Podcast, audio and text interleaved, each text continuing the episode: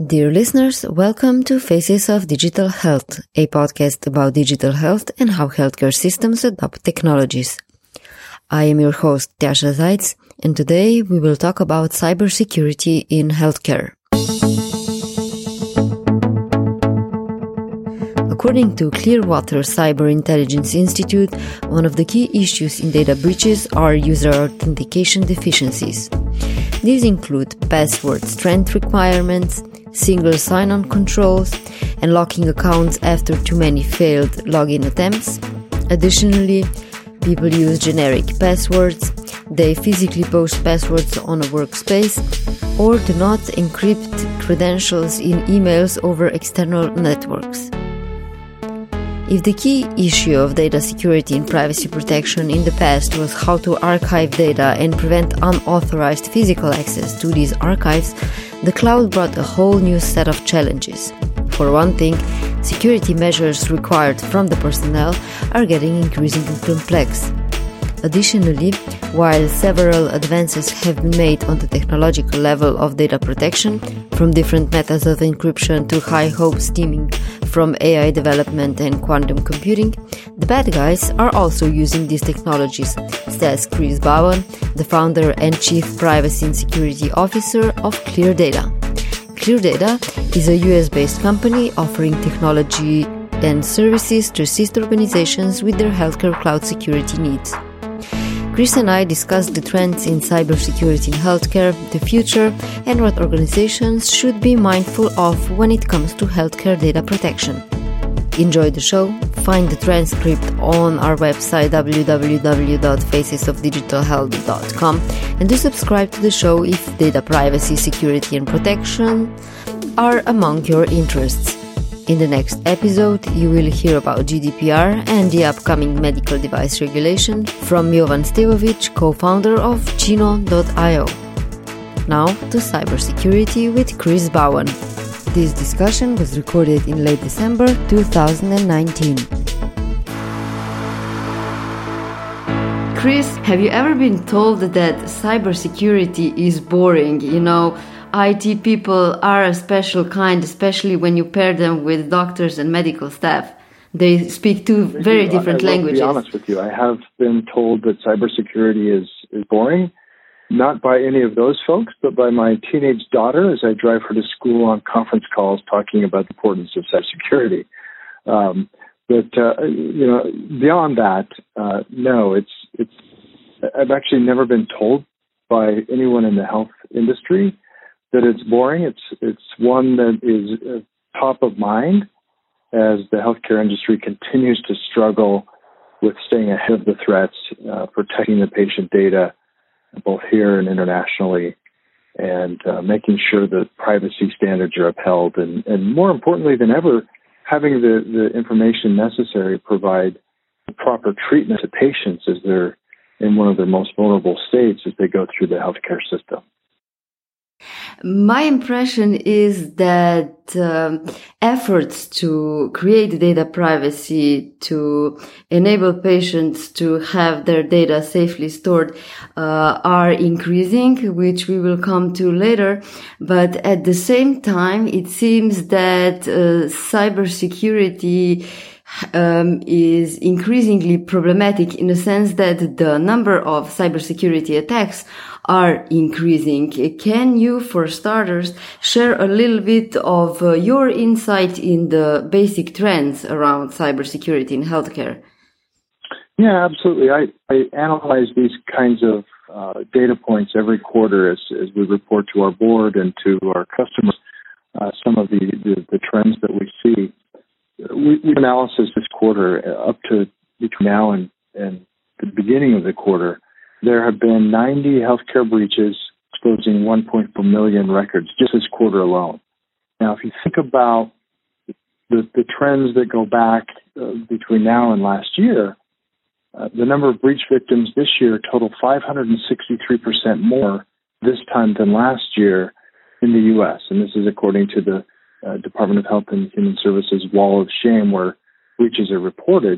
Uh, to put that into numbers, uh, twenty eighteen, there were about seven point two million patients with their data compromised. This year, we have about forty point five million patients uh, with their data compromised. It's interesting to note uh, that, that one of the most basic ways that th- this data is is compromised is through email. And in fact, just this quarter alone, there were two point nine million records exposed because of disclosures in email. And that can relate to either sharing patient records by using email, or could the vast majority of that, of course, is phishing attacks, where people are tricked into uh, providing access to information within a, a system because they think they're sharing with someone that they know, or they have a trusting relationship with who they think is a is a legitimate person but may not be. And you know, so that's a very disturbing trend that we've seen continue to happen this year. And I've written on this several times. In fact, one of my, some, I guess, ardent articles about this was simply titled "Stop Emailing P H I." It's a easy thing to, to prevent, and I think there's a lot of ways we can com- combat that. Before we continue, just a brief question again for you. Because passwords are a big issue, tell me, how many different uh, login passwords do you have? I personally have, I think, sixty-seven different passwords in my password manager for different websites that require a login. You know, I'm looking that up right now. I also use, by the way, kudos to you for having so many. It's it's a it's a nice thing to hear that one password isn't used for everything. I have six hundred sixty-eight passwords that I have to use, and I, I have this great tool that allows me to audit which ones are uh, potentially compromised, uh, which ones are w- used in multiple places. But but you're right. I mean, your point is right. If you if you can't manage your passwords effectively, they become less useful. They become Um, a, a, another way to be attacked. One of the things that sometimes when it comes to security, people think is either I have nothing to hide or I have nothing to worry about. When it comes to these kind of breaches, are usually specific people targeted? My response to that is, is similar to one that has been talked about on, on TED Talks. You know, if you don't care about your privacy, go ahead and give me your email, username, password, and I'm just going to go ahead and watch what comes into your inbox here and there, and, and you shouldn't really mind, should you? Um, you know, nothing is more important to me than making sure that the privacy of our of our uh, patient records are upheld, and, and that people understand the, the need to have privacy. Um, and so it's a it's a topic that, you know, I find that those who say that don't really understand what privacy is in the first place. Uh, maybe to illustrate a little bit the, the problem here, can you name a few examples of the consequences, like real people's consequences um, of data breaches? I won't use names. Uh, obviously, I'm a HIPAA and a privacy guy, so, but I, I do know of, of documented reports of a woman who had Uh, lost her insurance card at the gas station. She went to fill up her, her car. She she lost her wallet, and in that wallet was her uh, insurance membership card. Uh, she didn't think much more of it. Uh, you know, she got her credit cards replaced, but didn't really think too much about her insurance card until it was a few months later she was arrested for uh, trafficking in opioids. And, of course, she had never done that. She had never done any of that. But her identity was used to go acquire a, a massive amount of opioid drugs from various providers throughout different states. And so she had to go through and experience the unpleasantness of trying to clean her record from her medical identity that had been completely compromised by someone who was doing uh, illegal things with it. Uh, if you think about the medical record, just, just for one more moment, if you have a, a, a challenge with your record, who do you call to correct that? One transaction, by the way, will go to over one hundred different places in the healthcare ecosystem. If you go look at the data map dot org, it'll illustrate it beautifully uh, how many places your data goes after just one simple transaction. So that's one of the greatest challenges with the medical record compromise, is that the shelf life of that record is, is on average around ten years. The shelf life of a credit card can as little as you know, half an hour, because they can, the credit card company can simply just go turn it off. You cannot do that with your health record. Another thing that makes me think uh, in the story that you mentioned is that all those transactions that happened around opioids, you know, as a patient, you don't have no clue, no audit log about the transactions while they were happening. Exactly. Exactly. And if you think about the worst case scenario, maybe I've stolen a, a medical identity to get treatment that I couldn't otherwise pay for myself. And so when I go through that treatment, maybe my medical record is changed to, to say, hey, maybe I'm not a, allergic anymore to this specific drug. But yet I am. When I go to get real treatment, it could actually kill me because my medical record may reflect an inaccuracy in my allergic reactions, for example. When we are talking about cybersecurity or cloud computing or digitization of healthcare, um, arguments from uh, vendors are usually that uh, if you have data on the cloud and proper management of that data, that data is much more secure than physical paper that can get stolen in, in uh, the healthcare institutions.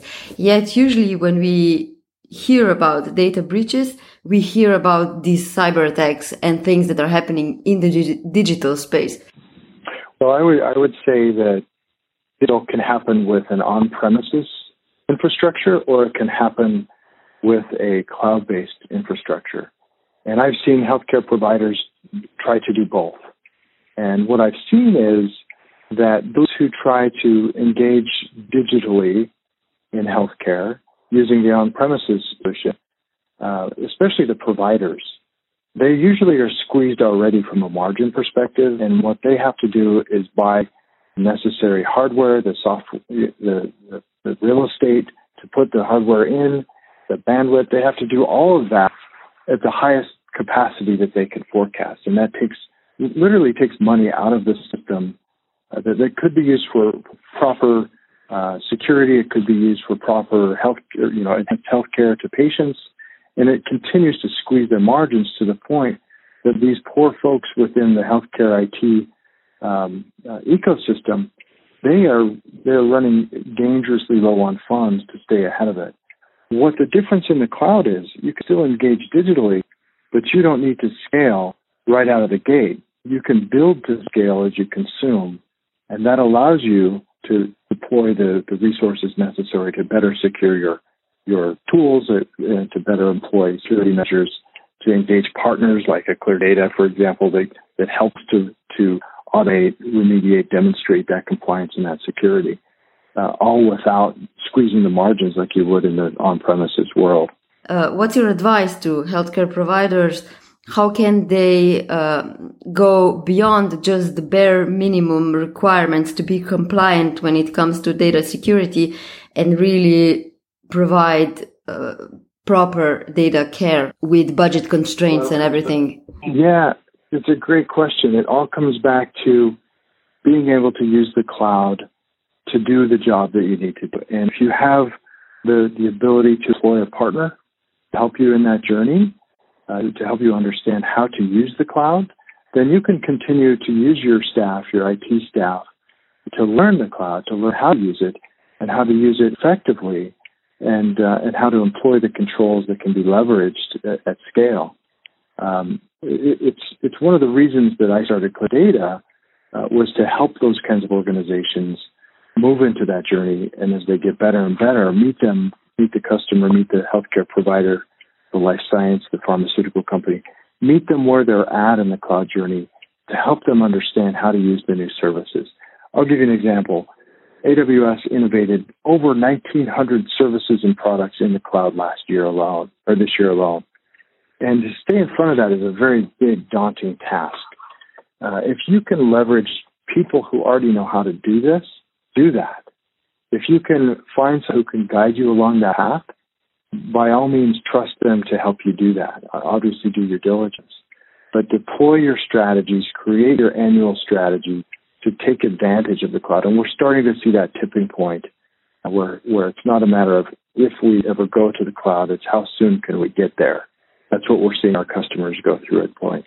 So what's the, the general suggestion? How much um, should be outsourced? How much should be done in-house? I don't know that it's a, a question how much. It's it's what is what is the use case?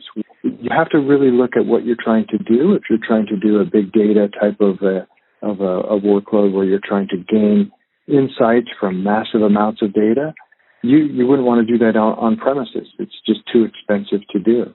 If, on the other hand, you're simply trying to uh, you know, do something that, that doesn't fit the cloud, then then I would go through the assessment, the planning process to determine what applications are fit for the cloud, which ones should be rewritten, Uh, which strategies you should employ.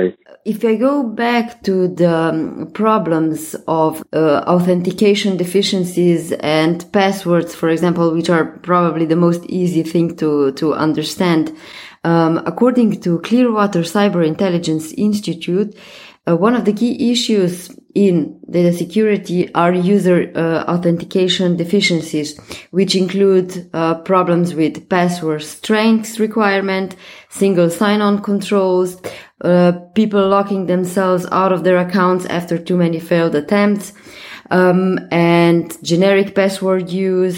Um, doctors or nurses will tell you that passwords are sometimes written Uh, on post-its, under keyboards.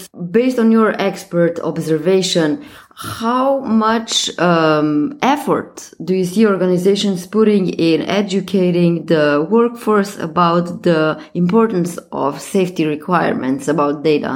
You know, I, I, I chuckle because uh, some of those experiences you just described, the post-it notes, et cetera, I think my favorite story when we did a security risk assessment on a hospital in the Midwest, we walked into the radiological uh, exam room, and the doctor was very, very proud that he had written his password on the wall in such a tiny way that you couldn't actually notice it unless you really looked at that spot on the wall.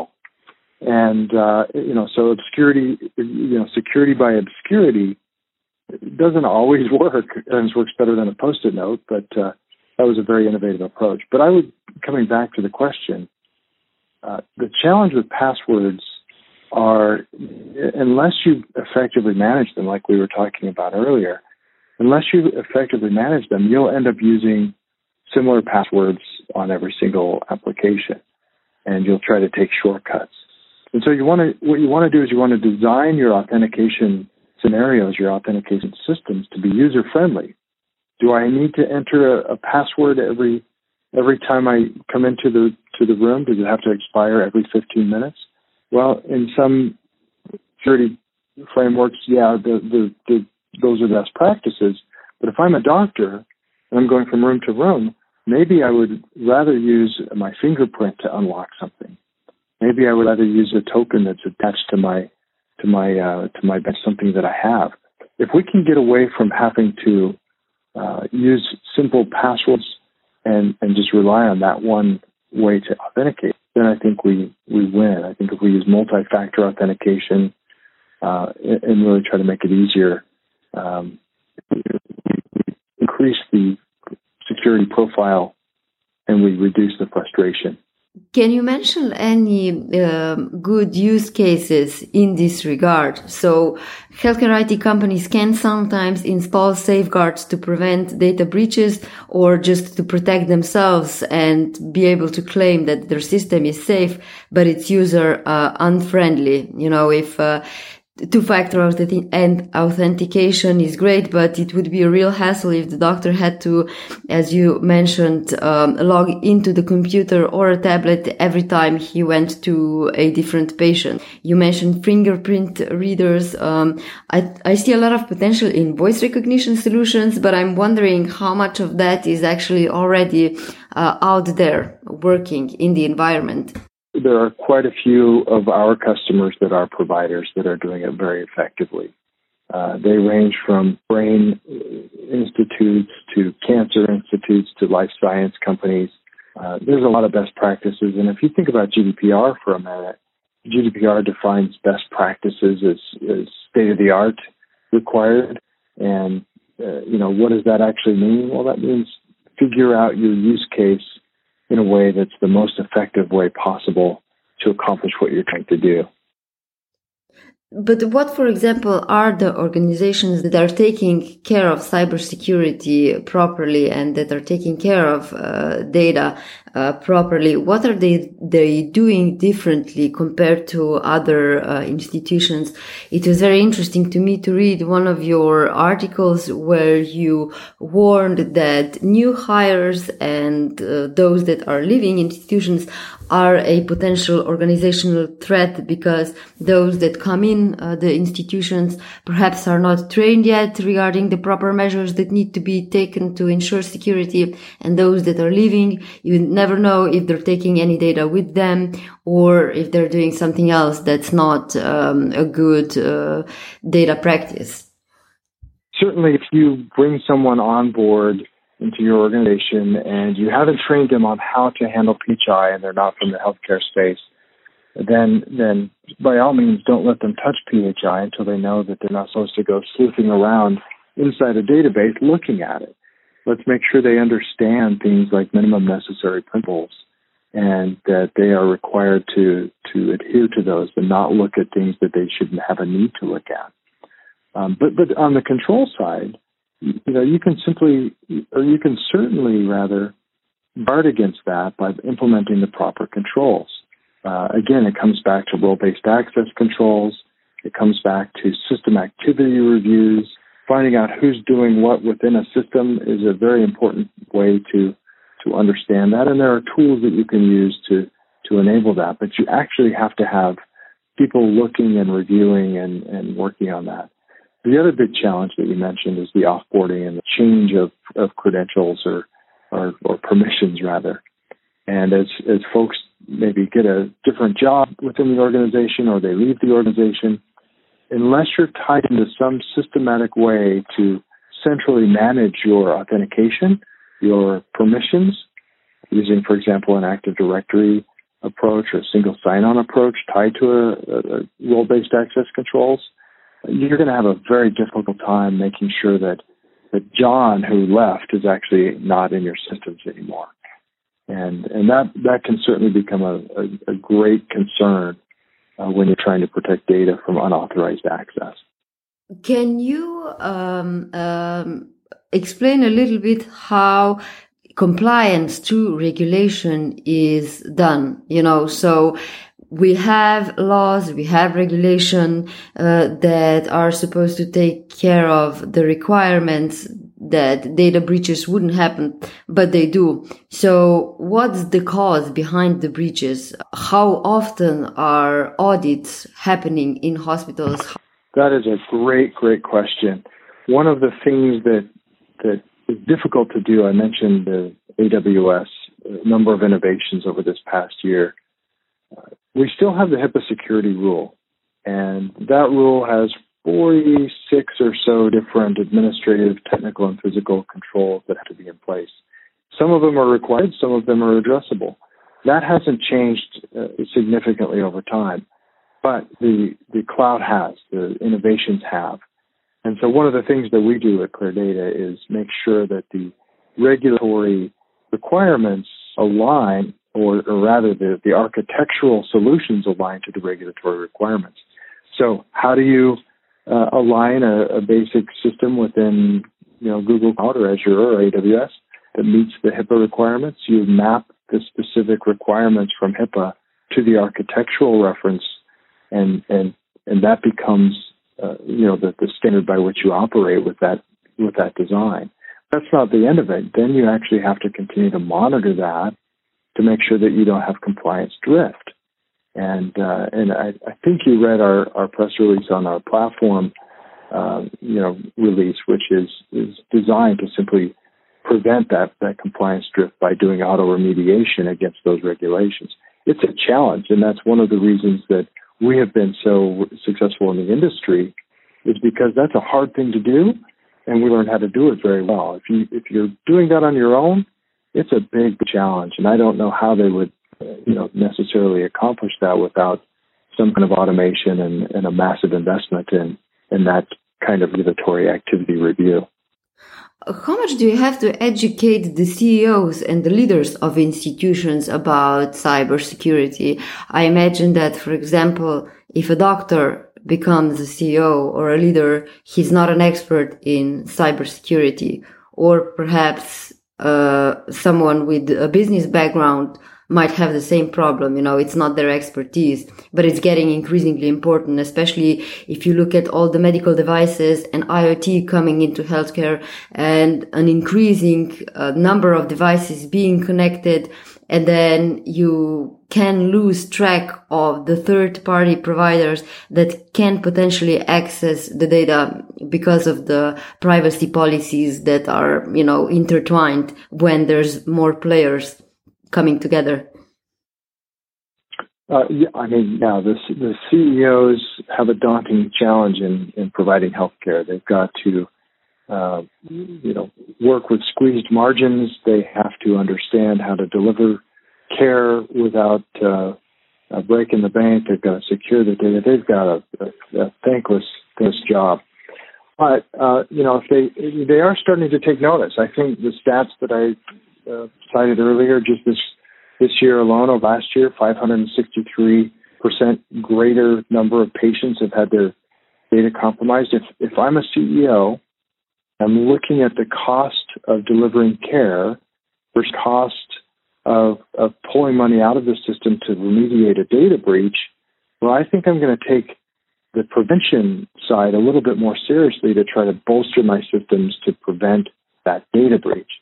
Uh, so, uh, you know, I'll, I'm seeing more and more C E Os in health systems become more aware and more concerned about the, the cyber and, and trying to do as much as they can to provide more investment there. You did touch on medical devices, and, and that's also a great challenge. Just simply understanding where those devices are, how old they are, where they're at in their product life cycle is, is another daunting challenge within the healthcare delivery system. I'm sure you heard of a story about the Medtronic um, insulin pump that, um, so it was a big story in July twenty nineteen, where two researchers uh, discovered a disturbing vul- vulnerability in the Medtronic's MiniMed. And um, because the company didn't do anything about that vulnerability, they actually created a hacking app to prove a point that, um, you know, these are serious matter. They created a remote control um, that would could reach many, many insulin pumps. So, like from from a patient perspective, from my perspective, uh, that's kind of concerning because, you know, if nothing else, you as a patient kind of rely on the uh, provider, on the vendor, that they're going to take care of these issues, especially if we're talking about established vendors. But if that trust goes away, I'm getting concerned about, you know, what the future holds regarding the increasing amount of sensors and data that's not being protected properly. Yeah, I, I, I agree with you. Um, We've had meetings with the F D A on this topic and others in the, in the medical device um, industry, and and really the consensus is that in order to uh, you know combat vulnerabilities in medical devices, it, it's going to have to be the whole community that takes takes part. Collaboration really is the key. Uh, it's true the the connected medical devices are extremely vulnerable. Um, there's patient safety issues at play. Uh, there is a shared responsibility, though, and that includes the manufacturers, obviously. It includes the Department of Health and Human Services and security researchers in the F D A, but also the healthcare providers that are that are uh, um, you know giving these devices to the patient. And so uh, it, it's a it's a it's a challenge. I think in two thousand nineteen there was a, a little bit of, uh, of progress made. I think in two thousand twenty you're going to see additional targets for, uh, you know, the F D A trying to provide some release guidance. Maybe there's uh, some additional, um, uh, you know, work on, on what is a, a threat modeling scenario for some of these devices. There might be proposed legislation. Uh, and then another really big effort that's, that's going on right now is how do we secure the legacy systems? It's not just the medical device that's vulnerable. It's back-end systems. It's the back-end operating systems that are now in the end of life, and they can't be supported with patches and, and security anymore. Uh, so, you know, the, the vision here is that every medical device should actually meet a security baseline. It needs to be updatable, easily updatable, and, and patients actually need to get some timely updates on whether or not the device they're using is up to date as well to, to you know, perpetuate that, that transparency. It's a crucial thing, especially since uh, the cybersecurity field as such is advancing in amazing ways. Um, so if we were saying before that it's problematic when data breaches cause serious data leaks, there are technologies such as the zero-knowledge proofs or homomorphic encryption that, in essence, enable computations or verifications without revealing the data. So perhaps if we stop here for a while, can you uh, name uh, a few trends in this sense? You know, so how is technology as such improving that it would make data safety as seamless as possible? It's, a, it's an interesting um, discussion around data security, data centricity. On the one hand, you have a, a need for um, supplying artificial intelligence uh, systems with enough data so that the, the, the A I is not biased in any way. On the other hand, you're trying to secure the privacy of the patients that are part of the, the ecosystem of healthcare. And so it is a it's a delicate balance. It's a tough one to, to balance perfectly, and there's a great debate on that and as to where, where the patient can be enabled. Uh, we're seeing a lot of great uh, advancements, though, in making the, the, the data safer using uh, artificial intelligence as well as machine learning. And, um, you know, those, those kinds of advancements are, are going to benefit overall. On the flip side, the bad guys are also using machine learning and artificial intelligence. And um, and now you've seen some announcements from A W S and others around quantum computing, and that's going to turn the whole world of data security on its side in terms of how we approach uh, protecting that data. Can you elaborate a little bit further? Like, what are the debates around that? It, is it going to be even harder to ensure security? Well, yeah, it's going to be harder. It's it's going to continue to be more difficult. Uh, we're going to have to rethink ways that we are, are uh, storing data, processing data. I'll give you an example of a, an approach that that, uh, that that that's you know been in place with our company for a little while, and that is microservices use, where you can actually shard data among microservices uh, using containers, in a way that if I have access to someone's, you know, a credential or, or a permission, I, I don't necessarily have more than just a couple of digits in a social security number, for example. I don't have I don't have all eighty million records in a database anymore. I have sharded one piece of data for one record. That kind of approach can be done in a way that, that can vastly improve your security posture and vastly decrease the Uh, the blast radius, if you will, if something bad were to happen.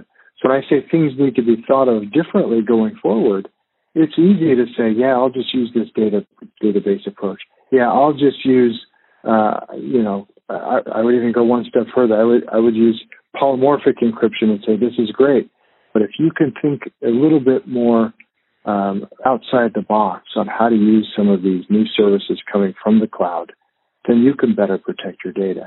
This is one of the key areas that I believe the cloud will continue to outpace on-premises um, uh, feature uh, benefits, you know, throughout the world. There's just no way on-premises um, architecture and servicing and, and, and scale and, and such can keep up even remotely with the kinds of advancements. What kind of questions do you get asked most often when it comes to uh, security and privacy? Uh, have you, have, how does your Patch Tuesday go? Uh, you know, a lot of a lot of providers are still thinking about, uh, you know, the the, the, the patching cycles, the vulnerability management. How how vulnerable is my system? Um, h- how do I look from a security perspective overall? And um, you know, one of the ways that we, we try to change that up is is we think about patching not as a, an event every week, but a, a constant. Uh, as things are spinning up, spinning down, and scaling, new versions of operating systems should be used that comply with uh, C I S hardening stance that, that happen that can happen every day potentially. Uh, updates happen every day, and so yeah, I'm asked a lot about you know how's the security of my data? Uh, can you fill out this questionnaire so I know that I can trust you? Um, those are the kinds of questions that we get, uh, and it's different depending upon the provider. If you're getting those questions, if you're talking to a, a payer or an insurance company, they're asking questions like, you know, can you support a Kubernetes environment where I can trace my P H I uh, through the entire ecosystem? And we can actually say yes. Yes, we have a product called Locate that does that. Uh, you know, so the questions differ depending on what part of the healthcare um, vertical that you, you're, you're talking to. I just have one more question for you, and that is, um, as patient data privacy expert, how did you see the news about the Project Nightingale, which enabled Google to access medical records of over fifty million people in twenty-one states through, throughout um, the largest nonprofit health system in the United States, Ascension? Um, there were mixed uh, reactions to this news. Patients were concerned about being discriminated because this data was suddenly accessible to, to Google. Of course, the company claimed that data is only going to be used to um, improve systems, to create new algorithms. Um, what's your uh, opinion? Well, I, I have I have lots of opinions about this one. I think that it's a it's an interesting approach to how this happened. I, I don't know that it was necessarily carried out the most effective way. Uh, I'll, I'll be honest. Uh, you know, the patients. I, I've read the, the notice of patient privacy uh, that, that the patients um, you know signed up for. Uh, every health organization tries to make them as general as possible so they don't have to go back to the patient every time they need to do something. But in this case, it would have been nice for the patients to have some involvement in knowing that their data would be used potentially uh, with Google to help make their healthcare experience better. I do believe that Google has the ability to do some amazing things with that data. Um, I'm, I'm, my my opinion is also that um, you know we go back to that minimum necessary principle. Did it really require you know nearly two hundred engineers to have access to individual records within that designated record set? Uh, I don't know, um, but that seems to be a lot. Uh, could they have done anything with masking the data? Could they have done anything differently to protect uh, the, the identity, identity of the data? I don't know for sure. I don't know that there was anything done that was not appropriate from a legal perspective, um, but uh, it certainly had a, a challenge from its implementation and how it was carried out. A good lesson, if you will, on transparency in healthcare, on sharing information with your customers and your patients uh, in an effort to try to save and protect their privacy. Perhaps just one more question. We didn't talk about blockchain at all. Where do you see the role of it um, in this story? Yeah, I, you know, I, I think it's it's got a place. Um, if we think about some of the uh, The things I've talked about in the past, it would be nice to be able to to leverage uh, some technologies to prevent the breach crisis. Uh, and I will I will say that it is a, a crisis at this point. If we can leverage auditability and ownership of a record, where I now give you the ability to look at a record versus putting it in, putting it in the hands of someone who may not protect it as well as I do, and blockchain can be part of that scenario, then that's a wonderful thing. Um, I, I still think there are other methodologies that you can use that, that can be nearly as effective, but I do believe that blockchain has a place uh, in the in the ecosystem as we continue to move forward, and, and that's just one example. Is there an ideal future that you imagine? How would ideal cybersecurity look like? I'll give you my vision, but I know the bad guys have their visions too. So it's the, the dueling pianos, if you will, in the bar, where each trying to get ahead of the other. The ideal scenario for me would be that we have data locked down and usable where it needs to be usable, that there is uh, instant transparency to those who need that information to know how that data was used, whether it was used for the purpose it was supposed to be used, and and, and obviously uh, whether there's any unauthorized access, et cetera. If we can prevent data from being accessed and used in a way that it's designed, then then that's wonderful. And what that takes is a, a, a focus, a focus on the on A SICs, a focus on the, the hygiene that has to be done every single day.